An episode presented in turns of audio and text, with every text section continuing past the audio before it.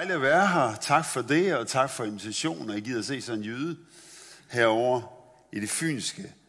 Men jeg må indrømme, at jeg er nødt at køre ind i Odense her i dag øh, med vejret, som det nu engang er i dag, så smukt. Og så er det jo altså en dejlig by, Odense. Det må man jo, det er man nødt til at indrømme. Så I bor på et godt sted. Tillykke med det. Øh, det vil jeg gerne sige, øh, det er slet ikke så skidt. Jeg var for nylig sammen med min kone Lene. Jeg, har, jeg er gift, jeg har jeg har fem børn. Fem, ikke fem børn. Jeg har fem børn. Øhm, og øh, de er ved at være voksne. Den yngste, han er 17 år. Øh, og øh, så jeg har også børnebørn, fire stykker af dem. Så det, det er dejligt alt sammen. Men Lena og mig, vi øh, har et hus i Herning. Og, øh, og vi kan ikke slippe af med vores børn. Vi tænker hver gang, vi er slået af med dem, og, og tænker, pyha, så, så spørger de, kan vi ikke lige få lov at flytte hjem igen, fordi der sker nogle ting i deres liv, som gør, at de lige skal forbi. Så for cirka fem år siden, der kom vores ældste datter og svigersøn, øh, og spurgte, om de lige måtte bo hos os midlertidigt, imens de, de lige skulle gøre klar til nogle andre ting. Og øh, det sagde vi, om det må I godt, og de bor der så endnu. Så, øh, så det er, det, det, jeg, tager, jeg antager det, fordi de, ikke, de kan holde ud at være sammen med os, og det er jo ret nok. Men, øh, men lige i øjeblikket har vi faktisk alle fire øh, børn, eller alle, fire af fem børn øh, boende derhjemme. Øh, den sidste, Daniel, han øh, er lige flyttet fra København og skulle have noget, så han bor i vores garage. Så alt er fyldt op, ikke? Det var dejligt. Men øh, så Lena og mig, vi var en tur i Berlin. Jeg skulle ned og tale dernede i Købers, og når man sådan tager afsted, så tænker man, ja, yeah, vi har det hele for os selv, det er jo fantastisk. Og vi øh, gik rundt og kiggede lidt på Berlin, og øh, jeg fandt ud af, at øh, lidt om, eller jeg, jeg kendte jo historien i forvejen, men, men, øh, men Berlin er jo spændende, fordi det er der, i dag er det måske det mest, i, man siger, at det er det sted i Europa, hvor der er flest startup hubs, det vil sige, det sted, hvor der er flest nye virksomheder, som starter op. Det vil sige, det er blevet meget innovativt og nytænkende og nyskabende Øh, en met, faktisk en metropol for det her i, øh, i Europa. Og, øh, men sådan har det jo ikke altid været. Der stod sådan en, en grim mur der en gang øh, for nogle år siden, ikke sandt? Og den ved vi godt, den væltede i 89, men, men den her mur adskilte byen i 28 år. Og øh, adskilte et folkeslag, som egentlig var samlet og var ét, men gjorde dem til to forskellige folkeslag, som skabte to forskellige kulturer, vidt forskellige kulturer, farverne på den ene side, og så det grå og triste på den anden side i Øst øh, Berlin. Og, øh, og øh, hvad hedder det? Hele den her fortælling om mure, der adskiller, blev sådan noget, der ligesom blev hængende øh, hos mig, fordi det gik op for mig, at, at vi alt for ofte ender med at være hæmmet eller styret af de begrænsninger, som vores kultur Øh, øh, eller mennesker omkring os påfører os. Mm? Så det vil sige, at, at jeg kan ikke noget, hvis ikke kulturen omkring mig fortæller mig, at jeg kan det. Eller jeg tilpasser mig de mure, som samfundet nogle gange har sat op, eller min familie har sat op, eller min opvækst har sat op, eller mit eget hoved og mine egne tanker har sat op omkring mig og hvad jeg kan i livet. Og, øh, og det er det, jeg bare gerne lige vil udfordre lidt her i dag. Er I okay med det? Det er, det er friske på. Og at vi vælter nogle mure i Odense i dag. Sådan. Okay, super godt. Øh, jeg, jeg skal lige læse fra Apostles Gerne kapitel 10. Og øh, jeg er ikke vant til at bruge sådan her, så jeg ikke sikkert, at jeg gør det rigtigt. Gør jeg noget forkert? Slukkede jeg for et eller andet, eller hvad? Ja, det gjorde jeg. Der, sådan. Apostles Gerne kapitel 10, øh, en historie her om Peter, der er gået op på øh, taget af et hus for at bede. Han var godt sulten, og han vil gerne snart have noget at spise, så maden, øh, mens maden bliver tilberedt, så får han et syn. Og, og der står der sådan her, at himlen var åben, og noget kom dalende ned mod jorden. Det lignede en stor du, der blev holdt op i de fire hjørner. I duen er der forskellige øh, dyrearter, som jøderne regnede for urene, og derfor ikke må spise både pattedyr, krybdyr og fugle. Og i det samme hørte han en stemme sige, rejs dig Peter, slagt og spis. Ikke tale om, herre, erklærede Peter. Jeg har jo aldrig spist noget urent eller vanhelligt. Stemmen talte igen og sagde, det som Gud har erklæret for rent, må du ikke kalde for urent. Det hele skete tre gange, hvor efter duen blev løftet op til himlen igen. Peter var forvirret. Har du prøvet at være forvirret? Peter var forvirret.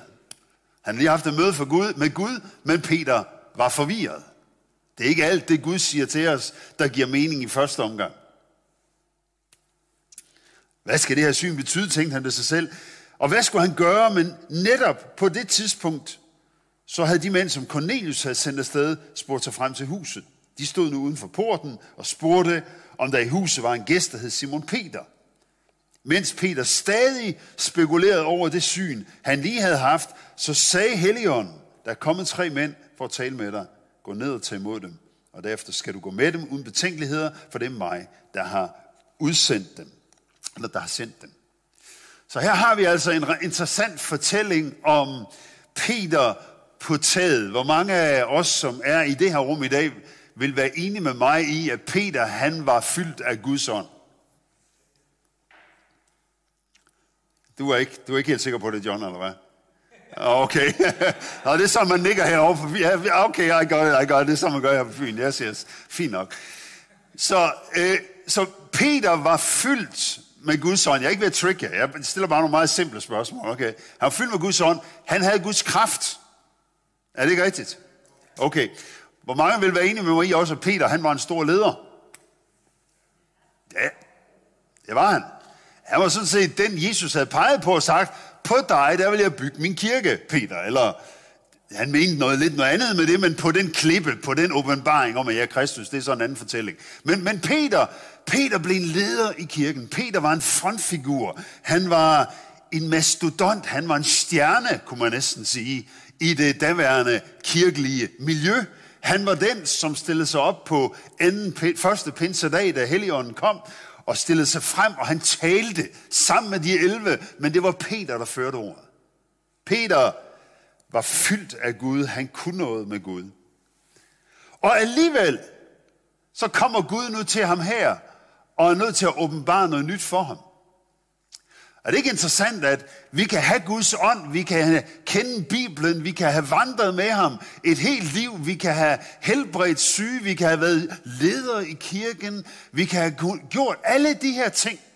Og alligevel, så har vi brug for at komme til det her punkt, hvor Gud, han åbner vores sind for noget nyt. Hvor Gud, han viser os, at det du har gjort indtil i dag er fint, Peter, men jeg har noget nyt, jeg gerne vil dele med dig. Jeg har noget nyt, jeg gerne vil åbenbare for dig. Jamen, det er fint Gud, og så regner vi med en lille ny variation af noget af det, vi kender i forvejen. Men, men Peter, han får ikke en lille ny variation af det, han kendte i forvejen. Peter, han får en revolution. Altså, af så store dimensioner, at, at det, det tager pippet fra ham. Fordi, fordi Gud har jo altid sagt, at, at jøderne de skulle holde sig væk fra de der ting, ikke sandt? Så, så, så jeg mener, det er jo ham, der har sagt det til dem. Så har han nu pludselig skiftet mening. Hvad, hvad, sker, hvad sker der her? Hvordan kan det være, at jeg pludselig godt må spise noget, som du altid har sagt, vi ikke må spise, fordi det er urent? Have you changed your mind, God? Og, og, og til syneladende, så, så siger Gud noget til Peter her, som går stik imod hans religion og hans overbevisninger. Og han siger, Peter, der er kommet en mur op mellem dig og nogle af de mennesker, jeg gerne vil møde.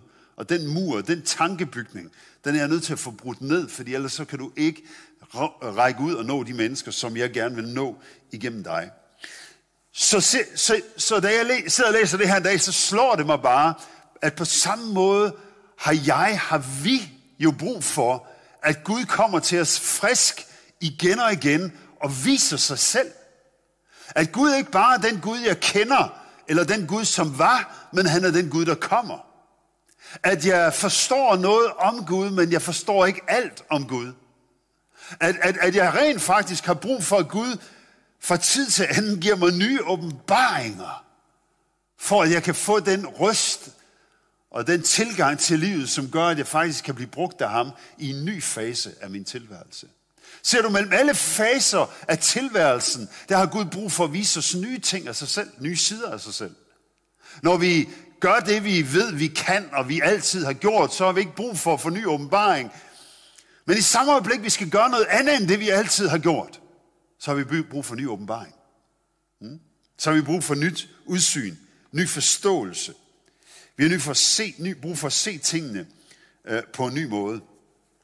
Og, øh, og, jeg, og jeg tror, det er en af de kald, som Gud næsten giver til os som kirke i dag. Det er prøve at gentænke noget af det, vi gør. Og, og måske endda invitere Helligånden til at komme og vise os det, vi har brug for at se, for at vi kan gentænke og genskabe kirken, også for de kommende generationer. I Markus Evangeliet kapitel 2, der er der en interessant beretning om fire mænd, fire mænd, der bærer en lam mand hen til Jesus. Og de kommer til det her hus, hvor den her lamme mand, han, undskyld, hvor Jesus her, han er inde i Kapernaum, og, øh, og den lamme mand, han er på borgen, og huset er fyldt med mennesker. Ikke sandt? Der, kan jeg ikke, der, der, der, der, er, der er overfyldt billetterne er udsolgt. Og jeg ved ikke, hvordan du har det, men hvis, hvis det var mig, der kom til et, et hus på den måde, og jeg skulle ind og møde Jesus, han står ind midt i huset, og huset er fyldt, og folk står allerede udenfor, så tror jeg bare, at i Jylland, der vil vi være taget hjem igen. Jeg tror, vi siger, ved du hvad, vi går hjem og drikker kaffe, vi kommer tilbage i morgen. Er det pragmatisk? Der er ingen grund til at spille tid og kræfter på at stå herude. Vi kan alligevel ikke komme tæt på Jesus. Ja, jeg ved ikke, jeg, ved ikke, jeg, jeg, jeg tror, jeg var gået hjem igen. Men de her fire mænd, som bar den her lamme mand, de var ikke sådan at få til at gå hjem igen. De havde sådan en øh, beslutsomhed, som var helt usædvanlig. Så de tænker, hvis ikke vi kan komme ind til ham gennem huset, ja, så kan vi komme ind til ham ved at gå op på taget og grave os ned igennem taget. Og den, hele den her historie er en fantastisk historie. Vi skal ikke, jeg skal ikke gå ind i den her, men, men, men, men, men jeg ved ikke, hvordan du ville have haft det, hvis du stod her, øh, eller jeg står her og prædiker i dag, og der pludselig begynder at drysse støv ned i øh, hovedet på mig.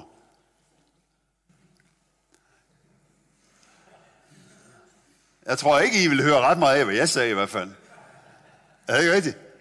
Og jeg tit undrer hvorfor står der ikke noget om det? Jesus, hvordan kunne du blive ved med at prædike og tale til mennesker, imens nogen var ved at lave hul i taget, og det dryssede ned, og det går ved. Altså, hvad skete der i den der periode? Jeg ved ikke, får I også sådan nogle mærkelige tanker?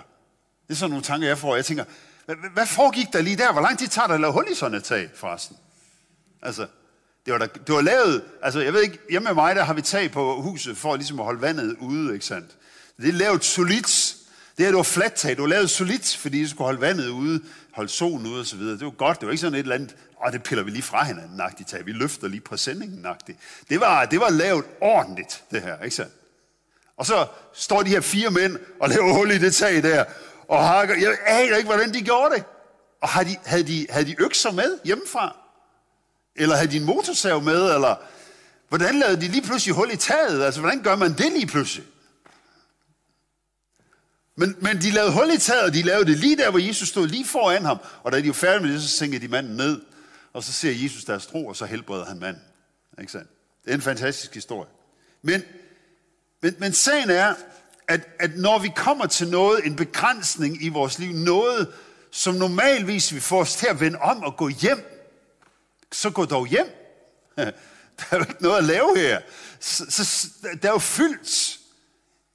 Så, så er der nogle gange noget, Helligånden vil gøre i os, noget han vil vække i os, hvor han siger, nej, jeg går ikke hjem.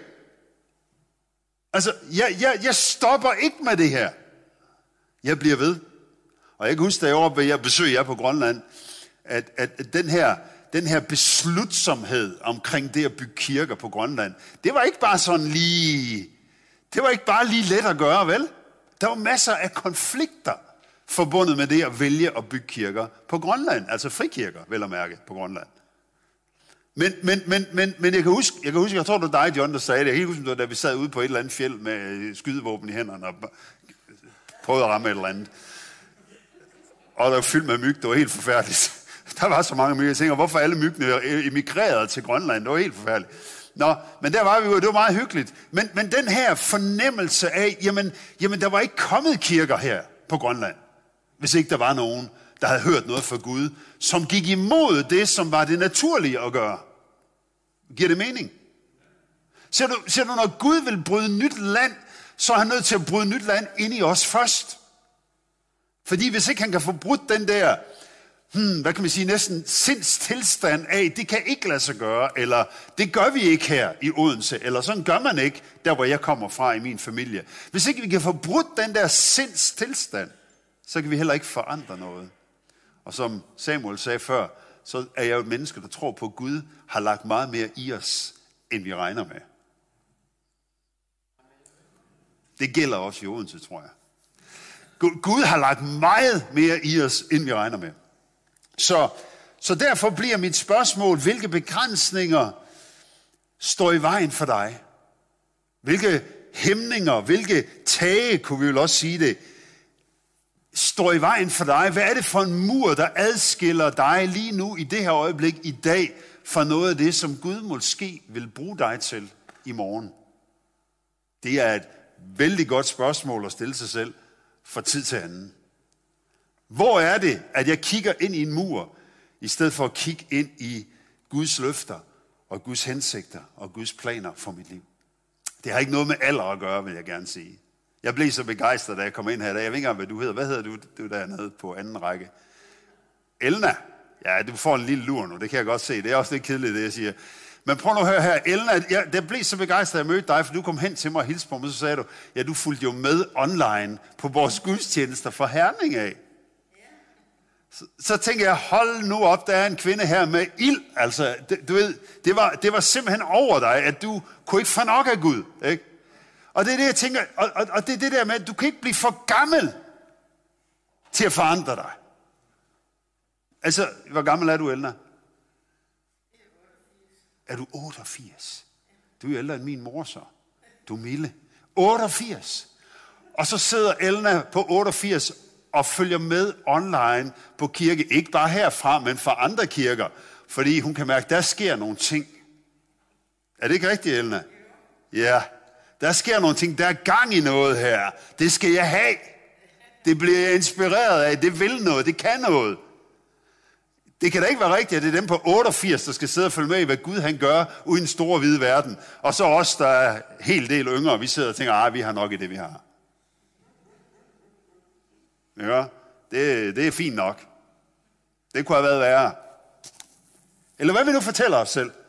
Men Elna på 88, hun sidder og suger til sig for, for gudstjenester med høj musik og sang på engelsk og lamper og røg, og jeg skal komme efter dig. Hvad er der galt med dig, Elna? Det er jo det. Det er fordi, jeg ikke er i denne verden. Der er noget inde i Elna, der vil noget mere. Og det var det, jeg kunne mærke dernede. Derfor blev jeg så glad, da jeg mødte dig. Tak fordi du kom og hilste på mig. Fordi det er det, jeg tror, vi har brug for alle sammen hele tiden, igen og igen, og minde os om. Og jeg ved godt, vi er forskellige som personer. Det er ikke et forsøg på at lave alle til, du ved, alle til den samme type person. Det er slet ikke det, det handler om. Du skal være der, du skal være, jeg ved ikke, du skal være dig selv, fordi det er ikke engang sikkert, at du kan lide det, du møder, men altså, det er sådan noget populært noget, vi, vi render og siger til hinanden, du skal bare være dig selv. Jamen, det er slet ikke sikkert, at jeg kan lide det, jeg møder, hvis jeg møder mig selv. Altså, jeg, jeg, jeg, jeg har opdaget, at det er ikke nok at være mig selv. Jeg har brug for at komme ud af mig selv en gang imellem. Ikke sandt? For at blive mere som ham. Ja. Mit mål er ikke at blive mig selv, mit mål er at blive som Jesus. Ja, nå. Det var, en lille side, det var en sidebemærkning. Anyway, hernede i... Øh, ja, jeg, fik, jeg glemte at skifte skriftet, det må I sandelig undskylde. Men hernede i Berlin, der kom der en dag i 1989, hvor, jeg tror det var, var det ikke, øh, hvad hedder den, den gode skuespiller øh, og præsident øh, Ronald Reagan, der sagde, tear down that wall, Mr. Gorbachev. Hvem er jeg kan huske det? Tear down that wall, Mr. Gorbachev. And so they did. Og her ser du nogle af soldaterne fra østsiden, der kravler igennem muren over på den anden side. Og her er en familie, hvor man næsten kan se, hvordan at, at den her... Er det noget, man kan pege med sådan en her også? Nej, jeg er farveblind, jeg kan ikke se en brik. Nå. Men du kan næsten se, hvordan børnene, de tænker, yes, nye muligheder, og de gamle der, de sådan, går det her? Mm, Går det her? Men, men, men når noget brydes ned, så får man modet til at, at gå nye steder, og til at gøre nye ting. Når noget brydes ned, så skabes muligheden for noget nyt. Og den her mur, den havde i 28 år forhindret berlinerne i at være et folk, og i at bygge sammen, og i at være innovative i fællesskab. Det der, det er det øverste, det er Potsdamer Plads i 1989. Det nederste, det er Potsdamer Plads i dag. faktisk i 2010. Øh. I løbet af meget kort tid, og nu er det ikke, fordi det er ikke at du kan lide høje bygninger og sådan noget, det er ikke noget med det at gøre, men i løbet af meget, meget, meget kort tid, der byggede man noget helt nyt op. Der blev Berlin til en helt ny metropol, en hovedstad, man mødes i, en hovedstad, hvor mennesker de udfordres til at tænke nye tanker. Og da vi gik rundt der alene og mig nede i Berlin den weekend i starten af august måned, og så der, hvor muren havde stået, der er nemlig sådan nogle brosten, der er lagt ned hele vejen igennem Berlin, Berlin sådan to rækker brosten, der hvor muren den stod før, så man kan se, hvor muren den har stået. Og nogle steder var der bygget veje, og nogle steder var der bygget huse, og andre steder var der, var der bygget parker. Men, men, men, men det, der kom ud af det, det var en fornemmelse af, at Berlin er et. Berlin hænger sammen. Og fordi Berlin hænger sammen, er der blevet skabt en helt ny, innovativ nytænkning i den her hovedstad. Der er blevet plads til forandringer. Spørgsmålet er, er der plads til forandringer i vores liv?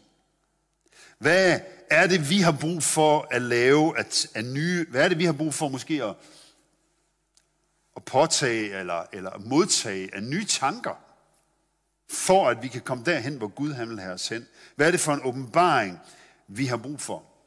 Og jeg tror, jeg tror bare, det aller, og lad mig sige det sådan her, for at komme et nyt sted hen, er vi nødt til at tro, at Gud også synes, det er en god idé, at vi skal et nyt sted hen. Hvis jeg har en fornemmelse af, at Gud siger, at du skal ikke et nyt sted hen, du gør alt det rigtige lige nu, så vil jeg jo ikke flytte mig. Det er derfor, vi har brug for åbenbaring. Det var derfor Peter på taget. Det var, det var ikke nok, at han sådan fik en ny idé. Han havde brug for, at Gud viste ham. Hey, det er okay det her. Jeg vil noget mere med dig. Og Bibelen den taler faktisk om, at, at alt, hvad, nu kan jeg huske, alt, hvad der behøves til liv og Guds frygt, har hans guddommelige magt skænket os gennem erkendelsen af ham, der kaldte os ved sin herlighed og styrke. Altså alt, hvad vi har brug for til livet, og til både livet og livet med Gud, altså Guds frygt, det har han allerede skænket os. Er det ikke fantastisk, at, at alle Guds løfter har deres ja og deres amen i Jesus Kristus? Er det ikke fantastisk, at Bibelen fortæller os, det er sådan set allerede opfyldt. Det er allerede givet til os. Vi skal ikke overbevise ham om at give det til os. Det ligger der allerede og venter på os. Men den eneste måde, vi kan komme ind i det, Gud har for en enkelt af os, men også os som fællesskaber, det er ved at forstå, hvad det er, han vil, eller se måske i virkeligheden, hvad det er, han siger til os. I 1. Korintherbrev, hvis I simpelthen fik den med heroppe også, det gjorde jeg her. Der læser vi sådan her, ligesom ingen kender et menneskes tanker, undtagen det menneske selv, sådan kender heller ingen Guds tanker, undtagen Gud selv og hans ånd. Ja. Vi har ikke fået verdens ånd, men Gud har givet sin egen ånd, for at vi kan forstå betydningen af alt det, han i sin nåde har givet os. Og det taler vi med, det taler vi om med ord, som ikke udspringer af menneskelig visdom, men af den inspiration, som Helligånden giver os i det, vi forklarer åndelige ting for åndelige mennesker. Det kan måske blive lidt knudret for nogen, det her at forstå. Men, hvad er det basically, der står her? Guds tanker kendes kun af Gud selv. Ja. Øh, Samuel, nu bruger jeg lige dig, ikke? Jeg ved ikke, hvad du tænker på. Jeg aner det ikke. Jeg gad godt at vide, jeg gad godt, jeg gad godt at vide hvad du tænker på. Skal ud spille i eftermiddag, det kunne jeg sådan noget hvordan må det går med AGF. Jeg ved ikke, jeg aner ikke, om Odense skal spille det. Skal de nok? Nej, skal de ikke. Der er landsholdspause. Bum. Nå, whatever. Eller, vi skal godt nok have ordnet den hæk. Ja, skal vi. Eller, hvor var hun træls i går? Min kone altså. Ikke? Jeg ved, ikke, jeg ved jo ikke, hvad du sidder og tænker på. Eller det kan også være, hvor er det en dejlig prædikant, vi har fået besøg i dag. Det kan også være, Nå, jeg ved jo ikke, hvad du tænker. Jeg kan ikke se det. Vi kunne øh, lave et lille forsøg her. Vi kunne tage, hvis vi nu kunne broadcaste det, du sidder og tænker på, op på skærmen. Vil du være interesseret i det? Nej. Nå, nå. Er nogen her, der vil melde sig frivilligt? Vil du gerne melde dig frivilligt? Okay, vi broadcaster dine tanker her til Øh, internettet og skærmene her i kirken. Så kan alle se, hvad du tænker på. Ikke også? Jeg tror hurtigt, vi vil slukke for live-signalet. Altså, lige et øjeblik teknisk uheld, vi beklager. Fordi der er i virkeligheden ret mange ting, vi går og tænker på, som vi ikke har lyst til, at andre mennesker de ved noget om, er det ikke rigtigt? Og som vi kun selv ved om. Jeg ved, hvad jeg tænker på. Jeg ved, hvad der er i mit indre. Men det ved du ikke, og det kommer du heller ikke til at vide. Jeg åbner op for nogle vinduer her og der. Jeg viser noget af mig selv. Jeg prøver at være så troværdig som overhovedet muligt. Men der er ingen af os, der hverken kan eller skal åbenbare alt, hvad der er inde i os for andre mennesker. Fordi det, det vil ikke være rigtigt at gøre det. Men hvis, hvis jeg skulle lade andre vide, hvad jeg tænker på, så er jeg nødt til at fortælle det til dem. Ikke sandt? Det, der står her, det er, at Gud han har givet os, eller Gud er på samme måde. Det eneste, der ved, hvad der bor i Gud, det er Gud selv. Og det er hans ånd. Og så fortsætter han i næste vers med at sige, og det er den ånd, vi har fået. Altså, nu har Gud givet os hans ånd, for at vi kan lære at forstå, hvad Gud han har givet os i sin nåde. Jeg ved ikke med dig, men jeg synes, det er rimelig fantastisk. At Gud han har givet mig hans tanker. Han har givet mig hans ånd. Så jeg nu kan mærke, hvad Gud har i sit hjerte. Hvad Gud tænker på. Hvad Gud er interesseret i. Og hvad han i sin nåde har skænket os alle sammen. Er det ikke meget godt? det er ikke engang, det, man kan sige, at det er ikke lidt skizofrent-agtigt. Sådan ligesom, nej, det er det faktisk ikke.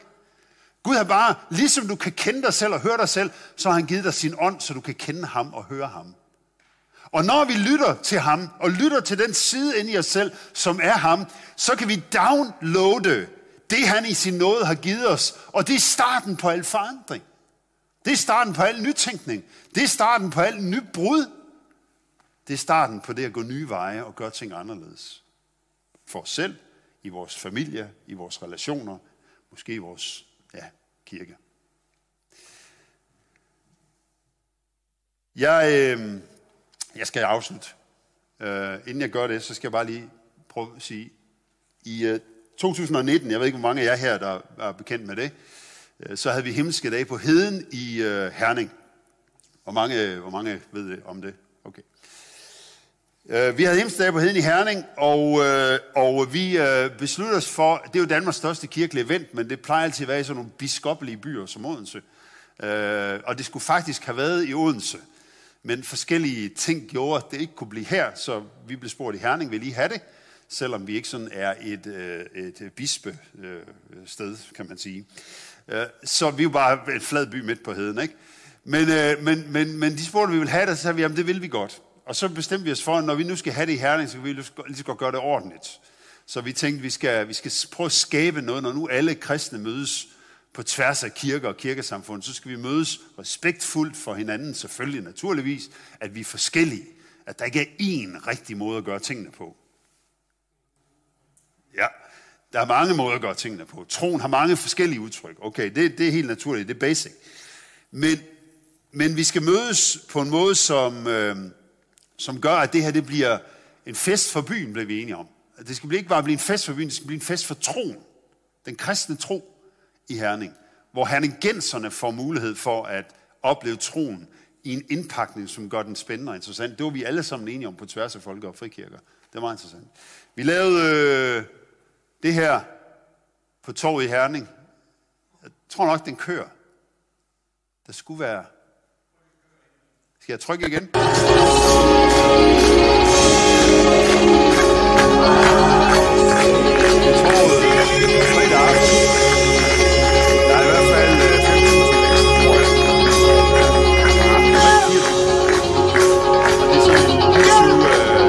koncert. Uh, men det, jeg vil vise jer, det var hele, her, hele torvet var pakket ind i lysshow. Uh, så Herning Kirke ligger i baggrunden, som er sådan den main church i Herning, når det kommer til folkekirker. Og, uh, og folk havde en fest uden lige derude på torvet, og vi bad fadervor og alle mulige ting. Det, det var ret vildt. Så tænkte jeg, at vi skal lave det himmelske show i Jyske Bankboksen, tænkte jeg, eller, eller det startede ikke, men det startede med, at vi skal lave et eller andet. Den der fornemmelse af, at vi skal lave noget, der er sådan mærkeligt indre, sådan hey, det kan vi da lave noget, når vi nu er sammen alle sammen. Og, øh, og lang historie kort, det endte med, at vi besluttede os for at lave det himmelske show i Jyske Bankboksen. Det var op ad bakke i rigtig lang tid, fordi det var dyrt. Det var budgetteret til at koste 1,8 millioner. Ja, det er mange penge, ikke også? Og vi havde ikke lige nogen penge. Så dem skulle vi finde, og vi skulle tro på det. Og hele bestyrelsen omkring det her, som jeg selv var, var en del af, troede på det her. Vi tænkte, ja, de, de, de gik med på det, da jeg delte tankerne om det her. Vi sagde, yes, let's uh, do it. Og øh, så skal vi selvfølgelig sælge billetter og alle de der ting. Så tænker jeg, for ligesom at sælge det her, så skal vi sådan nogle kendte personer ind i det, som ikke nødvendigvis er kristne, men det gør ikke noget. Vi, vi, vi bruger dem bare, det at de er et ansigt, folk kender, og så bruger vi dem i forbindelse med vores show. Og en af dem, øh, jeg fik fat i, det var jo hende her, Mia Lyne. Og øh, Allan Højer, han lavede sådan et, et interview med hende. Det, det kan I lige høre her. I optakt til showet. Det er Pia. Ja, hej Pia, det er Carsten fra Kulturkanalen. Nå, hej Karsten. Har du noget til mig? Det her er de himmelske dage på heden. Himmelske dage på heden. Hvad f- er det for noget? Er det noget akvarelkursus, eller hvad? Det er en stor show i boksen i Herning med nogle præster, korsanger og... Åh, oh, nej. Oh, ved du hvad? Jeg synes, du sagde, du havde noget godt til mig, Karsten. Øhm, jeg kan se, Pete Myggen er vært, der er balletdans, der er... Hvad sagde du for noget? Hvem sagde du var vært? Pete Myggen, han er vært. Nå, er myggen. Jamen, ved du hvad, det kan jeg godt lige klemme ind, så.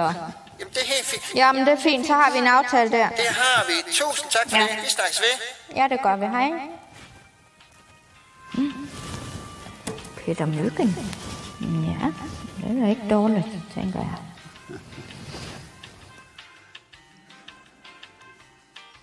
Så det kørte vi. Vi brugte humor for ligesom at skabe den her altså, lyst til at komme og være en del af det. Og jeg, Peter Myggen var, var vært på øh, det himmelske show. Her kan I se, det endte med at blive det største kristne event, vi har holdt i Danmark. 8.500 mennesker i Jyske Bank boksen, hvor Jesus han bare blev forkyndt for mennesker, høj og lav. Samtlige biskopper i landet sad på anden række og var en del af det her. Og nogle af dem gik så gar hen og blev småbegejstrede over at være med i øh, det. Det, det, det, det, det var, det var en, en forkyndelse af Jesus, men på en anden måde. Og nogle af jer her, I var måske derovre, øh, men der skete nogle rigtig spændende ting. Og, øh, og her skåler jeg med, øh, med Peter Myggen bagefter i lidt champagne, efter vi havde haft en god aften, og, og hvad hedder han, Jokumsen, som ledte vores gospelkor. Så øh, hele byen Herning var så grebet af det, der skete her, og det vi gjorde her, at siden det har stemningen i Herning vendt sig i forhold til det, der har med kirke, og i særdeleshed så også med frikirke at gøre. Og, øh, og, og, og når jeg siger det her, så er det bare for at sige, det der, det var ikke sådan noget, det gør vi da bare. Det er da let. Det der, det var en fornemmelse af Helligånden, der sagde noget, vi skulle gøre, og så begyndte vi at gå i den retning, og så lukkede tingene sig op. Det her show, og jeg ved godt, tallene kan være sådan lidt, lidt mærkelige at forholde sig til, endte med at give et overskud på næsten 1 million kroner.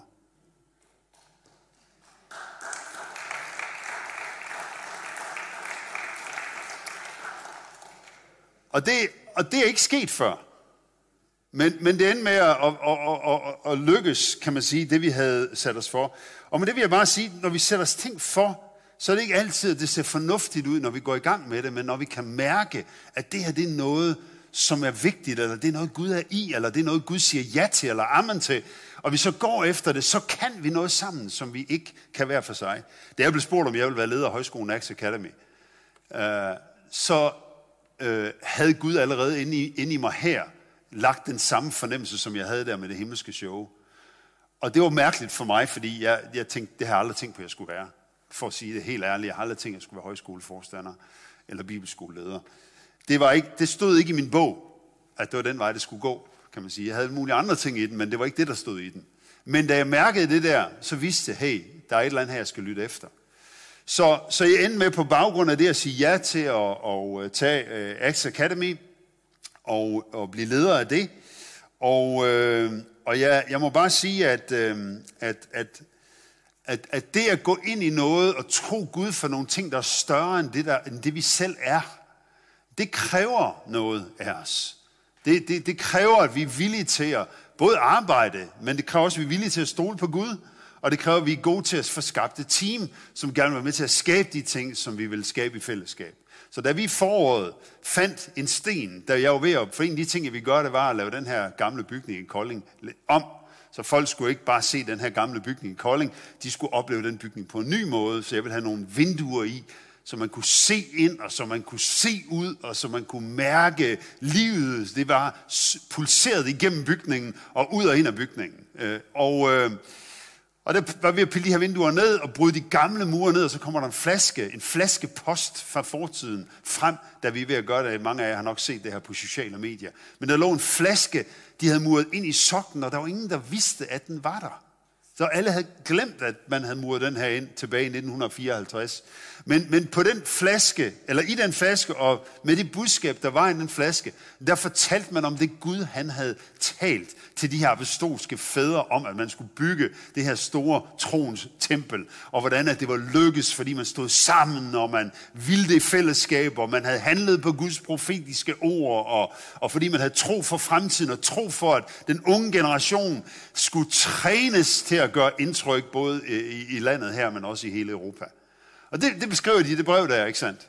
Og, øh, og jeg står med øh, måbne, munden sådan, du ved, what?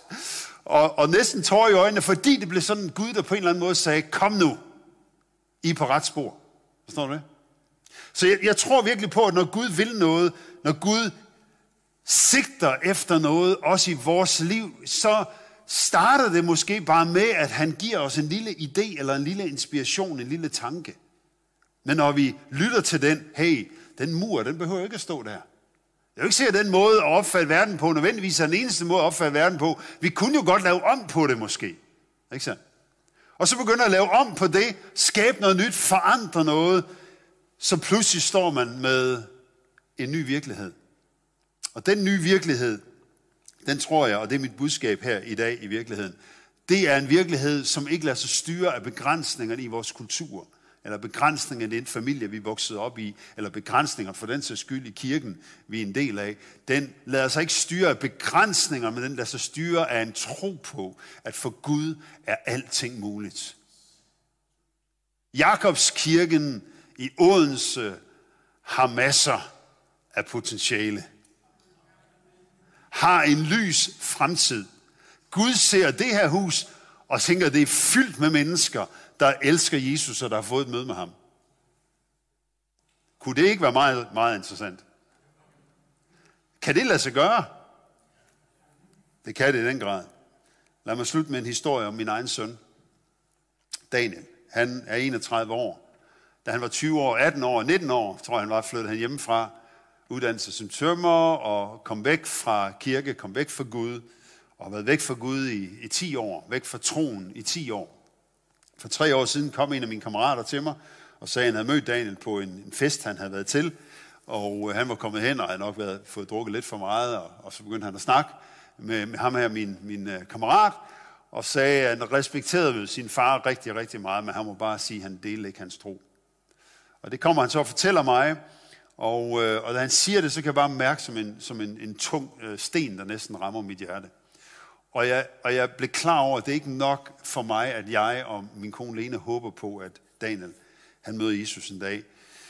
Det blev tydeligt for os i det moment der, at vi skulle begynde at udtale det, Gud så, når han kiggede på Daniel. Vi skulle ikke bare bede om, at Gud vil beskytte ham og bevare ham for det ene og det andet. Vi skulle begynde at udtale det, vi troede, Gud ser, når han kigger på vores søn. Og det begyndte vi at gøre i vores bønder. Vi begyndte at sætte ord på det. Han gav os nogle skriftsteder, og vi begyndte at proklamere det ind over hans liv. Det vi tror Gud ser, når han kigger på Daniel. For det er liv, det er det ord, vi taler fra Gud af, der er liv i. Amen.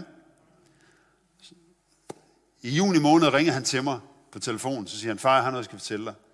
Så siger jeg, okay. Øh, jeg tænkte, det var, ja, jeg vidste ikke, hvad det var. Jeg, så siger han så, øh, jeg har bedt Jesus om at komme ind i mit hjerte igen. Og jeg tænkte, okay, har han drukket et eller andet? Har han, øh, du ved, har han, ikke fordi han sådan var, ikke han havde styr på sit liv, han er også blevet ingeniør, men, men, men, men, men jeg tænkte bare, øh, hvad? Det er for godt til at være sandt. Og så sagde jeg, Gud, jamen er det ikke det, du har gået og sagt? Er det ikke det, du har gået og bedt om? Jo, det er det jo. Ikke sandt? Men, men du ved, nogle gange, når noget er godt, så kunne du næsten have svært ved at tro på, at det er rigtigt. Fordi du har ventet på det i så lang tid. Men Daniel, han kom tilbage øh, til Jesus og, øh, og han var ikke i en kirke, han var ikke et eller andet sted, det skete i hans egen seng på hans eget værelse. Han havde et moment med Gud lige der, hvor, hvor det pludselig blev klart for ham, at han skulle invitere ham ind i sit liv igen. Og, øh, og jeg, jeg tror bare, at det er det, Gud kan, og det er det, Gud gør, og det er det, Gud vil. Og øh, hvis vi kan fjerne vores forståelse eller vores fornemmelse af, at Gud er færdig med os, at han ikke vil mere, eller han er færdig med vores familie, eller det, det du kommer aldrig til at virke med vores, mine børn, eller hvad ved jeg, hvis vi kan få fjernet den tankebygning, og så begynde at sige det, Gud siger, ind i den situation i stedet for, så tror jeg på, at der i Guds ord er kraft til at bringe forandring til enhver situation. Amen. Vi skal bede sammen. Okay? Lad os få lidt øh, behagelig musik i baggrunden her. Jeg, jeg har bare lyst til at bede en bøn, en bøn om, at for dem af jer, som, som føler, at jamen, der er faktisk nogle mure her, som er i mit liv, og som er i mine tanker, i mit sind, og som forhindrer mig i at være det, jeg skal være, eller komme ind i det, jeg skal komme ind i. Jeg har, jeg har en fornemmelse af, at Gud vil noget mere med mig, men jeg føler, at jeg er gået lidt i stå.